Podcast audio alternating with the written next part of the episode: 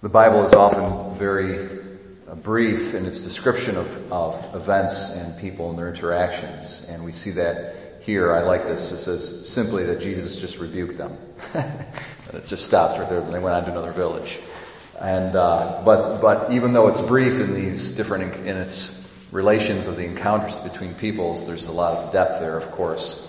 So what are we to make of the disciples who want to call down fire from heaven to, to toast this Samaritan village because they wouldn't receive them.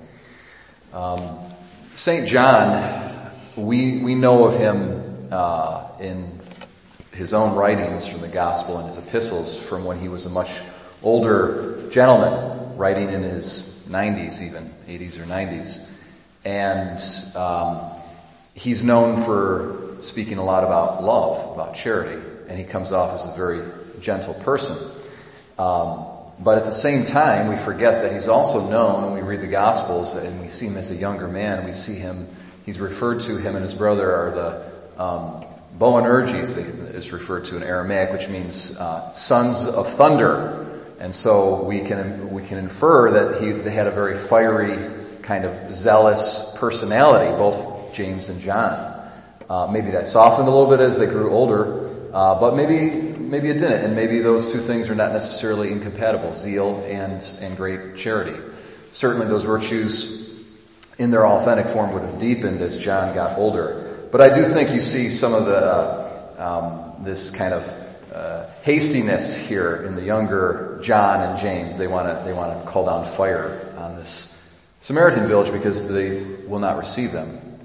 And we're confronted with this fundamental question of what do we do with people who don't agree with us? They don't think like us. They don't want to, they don't believe as we believe. What do we do? Do we say, ah, just destroy them, get rid of them? Um, what's the, the appropriate response in that situation? We see their uh, initial knee-jerk response was one of total dismissal. In fact, complete, you know, almost they wanted to annihilate them. And by Christ's own response, we can see that that wasn't proper. That's not the proper response. There's a saying from a secular thinker, but I think is very true though to Christian thinking, uh, at least authentic Christian thinking. Aldous Huxley, famous British author from the early 20th century, he says that the fanatic harbors secret doubts. So if you're fanatical about your religious beliefs, it's probably a cover up for your own doubt.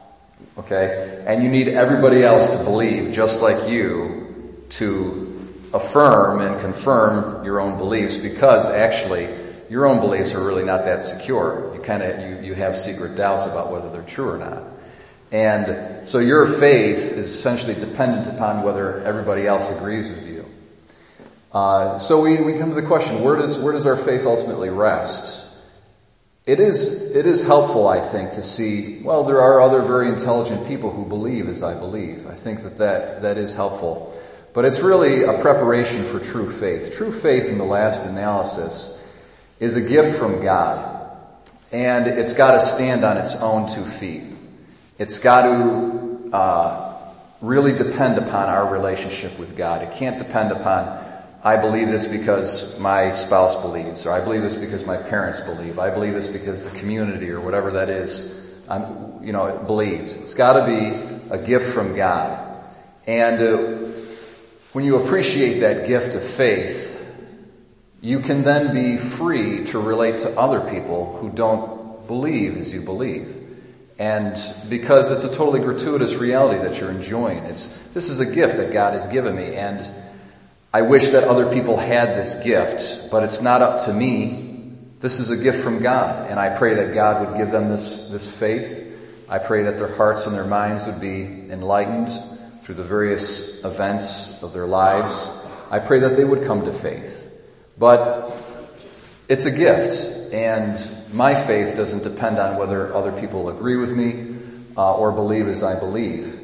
And so therefore, I can love them freely just as they are, even if they're different from me, even if they don't believe what I believe, because my faith is not, it's not a product or a function of, you know, social approval. It's a gift from God and it has to do with my relationship with God. Uh, this is the ultimate grounding of faith and um, something that we need to be deeply thankful for. And, and that, that reality, that truth of faith, we need to ask God to cultivate it more and more in our hearts every day. Uh, and that way we won't harbor secret doubts and we won't be fanatics, okay? Um, and we'll be able to share the gospel in a more convincing and credible way. Uh, out of freedom, out of love, out of respect for other people's freedom, out of respect for other people's conscience. Um, and, uh, and that's the way forward. And I think this is what Jesus uh, wants us to learn from this, this incident here we read in the gospel today.